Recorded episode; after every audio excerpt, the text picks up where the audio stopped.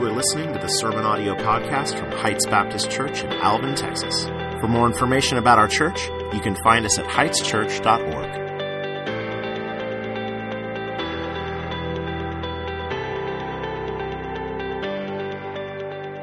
You know, I'm sure you have been on a commercial airliner flight that had a, a, a rough landing. Have you ever been on one of those? You know, the, the landing where they come in a little too hot and they got to slam on the brakes and you kind of lean forward real quick and whiplash back. Well, there was a Southwest pilot that did that one time, and and he felt embarrassed uh, because he knew he he just really botched the landing. And so he was standing there at the at the end of you know the, the landing, and he's greeting people as they're walking off the plane, and he's just ashamed. He, he just messed up, and he didn't want to make eye contact with people because he knows someone's going to say something. So he's just he's kind of looking down at the, the ground and, you know, shuffling his feet. Thanks for flying. Thanks for flying. Don't want to make eye contact with anybody. But finally, he looks up. One lady left on the plane. And she's walking up to him slowly, and she's got her cane, and she's in a feeble condition. And, and he locks eyes with her, and she locks eyes with him. And he she finally gets to him, and she says, "Son, I've got just one question." And he said, "Yes, ma'am." And she said, "Did we land or were we shot down?" In Luke chapter eight, in verse twenty-five, I think the disciples are stunned. They're amazed. They're without words in a lot of ways. See, what's happened in Luke chapter eight, when you come to verse twenty-five, it says this, and Jesus is talking to them. He says, "Where's your faith?" And they were afraid. They marveled, saying to one another, "Who is this that he commands even the winds and the water, and they obey him?" See, they had just been through a storm with Jesus. He was crossing over the Sea of Galilee, and they were in a boat. Storm came up. Jesus is sleeping in the boat. And this is a bad storm, and the fishermen are fearing for their lives. Now, I've never been in a storm like that out to sea, but I'm smart enough to know if professional fishermen are scared of a storm, it's a bad storm. Amen? I mean, right? And so they wake Jesus up, and Jesus stands up, and he commands the wind to stop, and he commands the waves to be calm, and they do. And they're shocked, and they're stunned. They're amazed. And they ask in verse twenty-five, "Who is this? Who is this that even the wind and the waves, they obey him?" Let me say this morning that the most important question you need to answer in your life is that question: who's this Jesus? Who's this Jesus? You know, there's a, a lot of questions we have to answer that are important questions. You know, should I take this job? Should I marry this person? Should I buy this house? Should I go to this college? Should I have this as my major? And all those questions are important, but really the most fundamental question every person has to answer is, who's Jesus Christ? See, that today, do you trust Jesus Christ as the Lord and Savior of your life? Have you done what the Bible says? Place your faith in him, because when you place your faith in Jesus, the Bible tells us that Jesus forgives you of your sin, that Jesus brings you into a relationship with God now that lasts for all eternity. And then when you die, Jesus Christ will take you to heaven to be with him. But today, have you done that? Have you placed your faith and your trust in Christ, or, or have you not? Have you just not gotten there yet? This morning, we're starting a new series called Outcasts. And over the next six weeks, we're going to be moving through Luke's gospel, and we're going to be looking at different outcasts that society had said, you don't belong. You, you don't belong here. But these are people that Jesus loved. These are people that Jesus went to and Jesus cared for, that Jesus healed, that Jesus saved, and Jesus brought into their community. And this morning, maybe you kind of feel that way. You, you feel like you don't belong. You feel like you're an outcast in a lot of different ways. But I want you to know that God loves you, and God cares for you, and sent his son, Jesus Christ, to be the Lord and Savior of your life. And so at the end of our service, here's what we're going to do. At the end of our service, we're going to have an invitation at the end of this message. And I'm going to invite you, if you've never placed your faith, your trust in Christ, I'm going to invite you during that time to do that. I'm going to invite you to come and to say, hey, I'm ready to believe in Jesus. And maybe you have. Maybe you follow Christ. Well, during that time, I'm going to invite you to pray for somebody you know who maybe has not yet placed their faith in Christ. Because who is this Jesus? Well, the text is going to first show us that this Jesus has authority over the demons. When you pick up in verse twenty-six, it's the next day. They have crossed over the uh, Sea of Galilee. The text says they've sailed to the country of the Gerasenes, which is opposite of Galilee. So it's early morning. Jesus had stepped out on land, and there met him a man from the city who had demons. For a long time he had worn no clothes. He not lived in a house, but among the tombs. Verse twenty-eight says, when he saw Jesus, he cried out and fell down before him and said with a loud voice, what have you do with me, Jesus, Son of the Most High God? Now look at the description of that man. Verse twenty-seven says he was an outcast. He wasn't living in the community, but he had been cast out by the community, and he's living out in the tombs, or your translation may say caves. So he's living on the outskirts of town. This is because townspeople in the community around him said, you don't belong here anymore. You have to leave. Verse twenty-nine shows us that he is a man that cannot control himself. The townspeople had tried to chain him, lock him up, but he obviously he'd broken everything they had tried against him. Mark's gospel in chapter five on this parallel account says that this man would often even self-harm himself. He would cut himself. And then we see in verse twenty-seven his description that he is demon-possessed. He had many demons within him. You know, the text doesn't say this, but in my imagination, I just wonder how many people had given up hope on this man. How many people just said, you no longer belong. Nobody can help you. I can't help you. There's no hope for you. You've got to leave. You're an outcast in our minds. We don't love you that way anymore. Maybe this morning someone's told you that. That there's no hope for you. That I don't love you. I don't want you around anymore. Well, I want you to know the good news is this looks like a really hopeless situation for this man until he met the man of hope. See, the man of hope just stepped off the boat, and he entered it in his region. And verse twenty-eight says that now there's a meeting between this demon-possessed man and Jesus. Did you notice what happened? It says, when he saw Jesus, he cried out and fell down before him and said with a loud voice, what have you to do with me, Jesus, Son of the Most High God? Matthew, or excuse me, the N I V says, what do you want with me, Jesus? Mark's gospel inserts another phrase. Are you here to torment me before the time? See, what happens is often this, is that when Jesus enters into a region, and you see this in Matthew, Mark, Luke, and John, is he draws the demons out of people. The demons start coming out. They start speaking. They're the very first ones to assign this title to Jesus in the Gospels. Jesus, you are the Son of the Most High God. Now understand that title, it's an ancient title used by the Jews and the Greeks. And it means this, you're the Messiah. You're the Savior. You, you are the Son of the Most High God. You are God in the flesh. And it's the very demons who confess Jesus in that sense, in that way you find in the Bible. And what's happening is he's drawing them out of the shadows. He's drawing them into the light to expose them. Now understand this, even though they rightly confess the identity of Jesus, doesn't mean they're saved by Jesus. See, they, they rightly said, yeah, Jesus, you're the Savior. You're, you're the Lord. That doesn't mean they were saved. Well, how can one be saved? Well, you got to know Jesus rightly as the Lord and Savior of your life, but you got to give your life to Christ. You got to submit your life to Jesus Christ. You have to say, Jesus, I'm going to give you a blank check for my life, the title deed of my life over to you.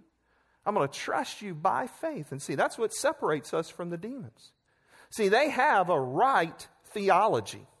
They understand Jesus is the Lord and Savior, but they don't follow Jesus as Lord and Savior. And it's interesting to me that in Matthew eight twenty-nine, they say this, Jesus, are you here to torment us before the time? See, there's in their minds, something's off. They know they're heading for the lake of fire. They know that day's coming. But because Jesus is there then, there now, and they're looking at him like, whoa, hang on. Is it now? Is it, is our time up? Or, or I, I thought we had longer. Because what does the Bible say in Philippians two, ten and eleven? Paul writes these words. So at the name of Jesus, every knee shall bow, heaven, on earth, under the earth, and every tongue confess that Jesus Christ is the Lord to the glory of the Father. See, when he comes up on them, they're thinking that. Whoa, hang on, hang on. Whoa, whoa, wait, Jesus, wait. Is this Philippians two ten? Is this the moment we've got to bow our knee and confess you? And notice what's going to happen here. Is there's a battle that's about to take place. There's a, a showdown about to happen. It's between Jesus and the demons. Pick up in verse twenty-nine. He's begged them, Jesus, don't torment us. Verse twenty-nine, for he commanded the unclean spirit to come out of the man. For many time it had seized him. He was kept under guard and bound with chains and shackles, but he brake those bonds and be driven out by the demon in the de- desert. Verse thirty, Jesus asked him, what's your name? And he said, Legion, for many demons had entered him. Mark's gospel said that this man is possessed by two thousand demons. It's legion. But I want you to notice the authority of Jesus over these demons. See, by asking him, what's your name? He's drawing out an answer. And Jesus is about to cast them out. Jesus is about to exorcise this man from all his demons. You got a fight about to happen. You know, in um, in professional wrestling, there's a unique match called a handicap match. Okay, don't, don't look at me with that tone of voice. Some of you watch wrestling. It's totally cool to admit that, all right? Some of you just looking a little too holy at that moment, like, oh, wrestling. You know you like it. Come on. But there's a handicap match that will often take place. Now, a handicap match might be one wrestler versus two wrestlers, one wrestler versus three wrestler, one wrestler versus four wrestler. The one wrestler is obviously handicapped, right? He's got to fight two or three or four people at one time. Now, if you look at this fight, it's Jesus versus two thousand demons. But the handicap match is reversed. See, Jesus isn't at the disadvantage. It's the two thousand demons that are handicapped against the Son of God, right? It's Jesus that holds the high ground. It's Jesus who's favored in this fight. It's Jesus who has all the authority and all the power over me and all the authority and power over the demons. And notice what's about to happen is Jesus is about to cast them out. Look in verse thirty-two and thirty-three. It says, now a large herd of pigs was feeding on the hillside. They begged him to let them enter into these. So he gave them permission. The demons came out of the man, entered into the pigs, and the herd rushed down the steep bank into the lake and were drowned. What would your reaction be if you just saw that? You ever thought about that? I mean, what would your reaction be? If you just saw Jesus take a man that was been outcast by his community, no one could control him, and show his authority and his power over these two thousand demons, casting them out into two thousand pigs who then just ran over to the cliff. Well, I want you to see what the town did. Verse thirty-two says that they have gone over the cliff. Verse thirty-three, they are over the cliff. Verse thirty-four, the herdsmen saw what had happened. They fled and told it in the city and in the country. Then the people went out to see what had happened. They came to Jesus, verse thirty-five says, and found the man who had had the demons. They had gone. He's sitting at the feet of Jesus. He's clothed in his right mind. And they were afraid. Verse thirty-six, they told them how the demon-possessed man had been healed. Did you notice their response? Their response is they are gripped by fear. They are afraid. Something has happened that they didn't expect to happen. Something that they could not explain. Why are they so fearful? Why are they so afraid of Jesus? Why are they so upset at him? Well, could it be that they just saw the worst case of suicide they'd ever seen? Okay, good, good. All right, you got it. All right. Thank you, thank you. I've used that joke before, and it always kills. All right, sorry. Okay, there you go.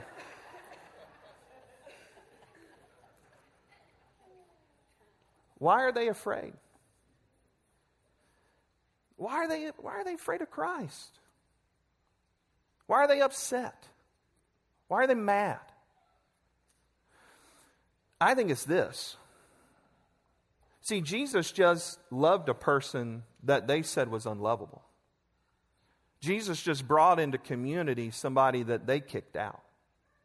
Jesus just showed his time and showed that this person who was demon-possessed, ran out by the town, shackled and chained, said, "You have worth and value." And they said, "You don't have worth and value." See, I think they're fearful of Jesus and upset at Jesus because their actions didn't match what Christ showed and what Christ did. They said, "Man, you get out." And Jesus said, "No, you come here." And again, maybe this morning someone's told you to get out, to leave, that you don't have value, you don't have worth, that you're unlovable, you're too far gone, there's no hope for you. But I want you to see Christ says, "No, that's not who you are. You're made in my image. You're loved. I've come for you. I've come to seek and save that which is lost." And we see what has happened with this man. The text says that he's now sitting at the feet of Jesus. He is clothed in his right mind, verse thirty-five says, and they were afraid. Now, I think here's one of the most important twists within this story. What does the townspeople do next? Do you think they, they lined all their sick people up? And say, "Well, wait a minute, if, if Jesus can do that with that guy, man, I, I know a friend who needs some help." Did they go get all their sick? They get all their people who are depressed? They get all their people who needed help and just line them up before Christ and said, "Hang on, hang on, if you've got that kind of power to help him, I know somebody you can help." Is that what they did? No. Pick up in verse thirty-seven. Then all the people of the surrounding country of the Gerasenes asked him to depart from them, for they were seized with great fear.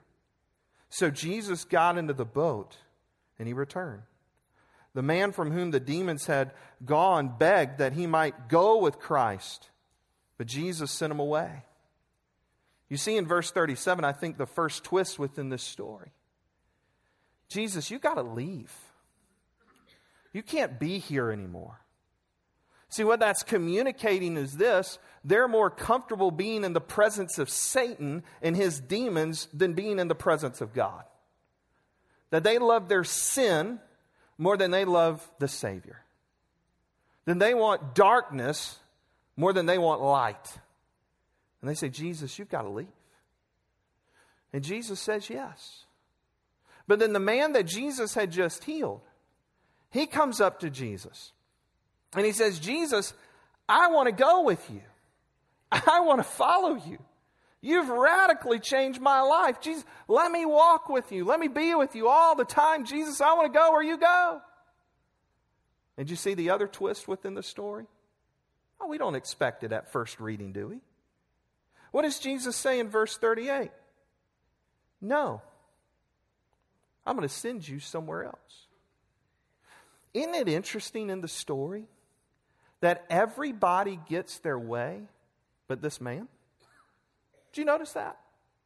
The demons say, "Jesus, cast us into the pigs." Jesus says, "Okay." The townspeople, "Jesus, we want you to leave. We're not going to give you the key to the city. We're going to give you the cold shoulder. We don't even really want to know your name. We, we just want you out of here." He says, "Okay." But the demon-possessed man who Jesus just healed says, "Jesus, I want to go with you. I want to be with you all the time." And Jesus says what? No. The only one in the story that doesn't get his request granted. Why? Because Jesus says, "I've got something else for you. I want you to do something." Verse thirty-nine, he says, "Return to your home and declare how much God has done for you." And he went away proclaiming throughout the whole city how much Jesus had done for him. He says, "No, no, no, you can't come with me. You got to go somewhere else. I'm going to send you out on mission. I'm going to ask you to go be a missionary in your home. You go back home. you go back in the town and tell them how much God has done for you. You know what's amazing about this? Is this is the very first person in the Gospels that Jesus commissions to preach. Think about that. Hadn't told the disciples to go do that yet. Hadn't sent out the seventy witnesses yet. This is the very first person, a Gentile in a Gentile area, who is a demon-possessed man who often ran around naked. You go home and tell them what God has done for you. That is the very first person Jesus in the gospel says, I'm sending you out as a preacher. You go home and share that message. How much God has done for you. This morning, can you see it? Can you see him walking through that town? Can you see him walking back down Main Street? I think I could see it. People starting to turn their heads, looking funny at each other, hopping on social media, Snapchatting it, tweeting it, putting it on Facebook. Is that him? People taking selfies with him, asking the question, what happened? What happened? Who changed you? Who brought this change in your life? Can you see when he goes home? I mean, use that vivid imagination with me. Standing there at the end of his driveway, looking at his house, wondering if he really should go in, wondering if his wife would accept him back, if his little girl would love him again. And he's been gone. He's been out, living in the tombs, not in his right mind. People had told him to leave. People had told him to get out. Would he be accepted again? And there, standing at the end of his driveway, finally emerges his wife from the house. He's, she's got his little girl with him. They're both kind of squinting from a distance, wondering if that's really him. The little girl pulls on her mom's coat and she says, is that Daddy? Is he back? Is, is my daddy better? Tears start filling up in her eyes. And they lock eyes. And they start running toward each other. And they embrace each other. And he gives her a big hug. And he picks up his little girl. And he says, Daddy's home. Daddy's back. Daddy's better. And she looks at her dad and says, why? Who did this?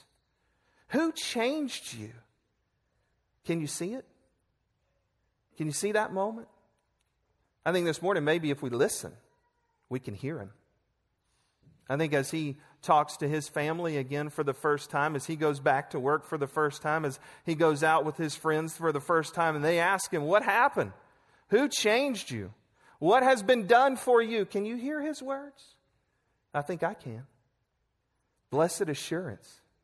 Jesus is mine. Oh, what a foretaste of glory divine. Heir of salvation, purchased of God, born of his Spirit, saved by his blood. This is my story. This is my song. Praising my Savior all the day long. This is my story. This is my song. Praising my Savior all the day long. This morning, I want you to put all your hope in Jesus.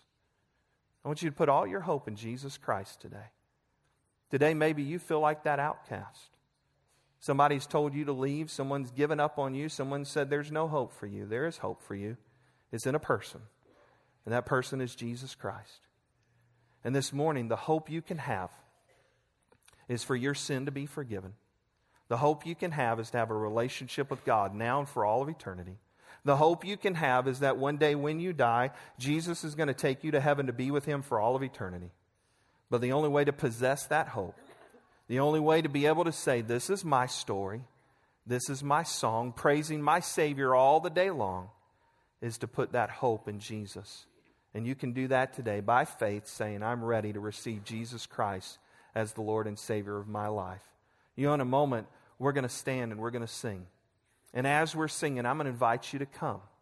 And I'm going to be right down here in the middle. There's going to be folks to my right, to my left. And you can come to just one of us and say, listen, I want to know Jesus as the Lord and Savior of my life. We are not going to have you say anything else publicly to anybody. You just come talk to us. And what's going to happen is I'm going to introduce you to one of those couples. They're going to talk to you privately, pray for you, answer questions you might have, help you take that step of faith you're ready to take today.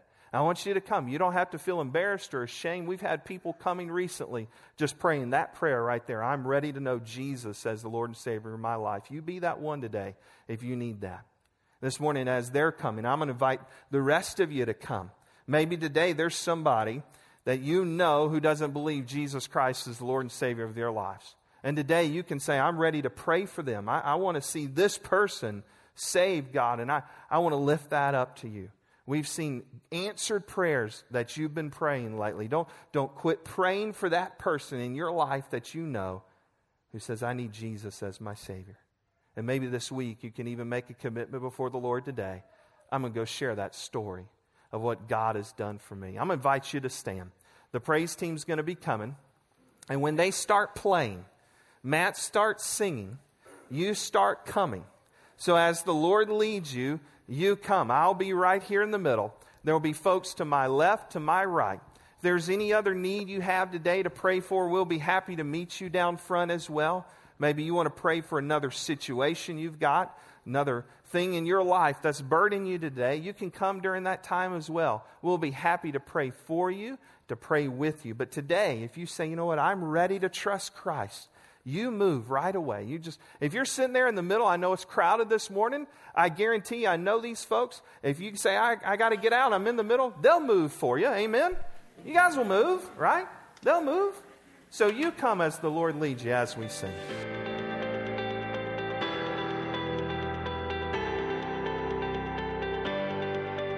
Thank you for listening to the Sermon Audio Podcast from Heights Baptist Church in Alvin, Texas.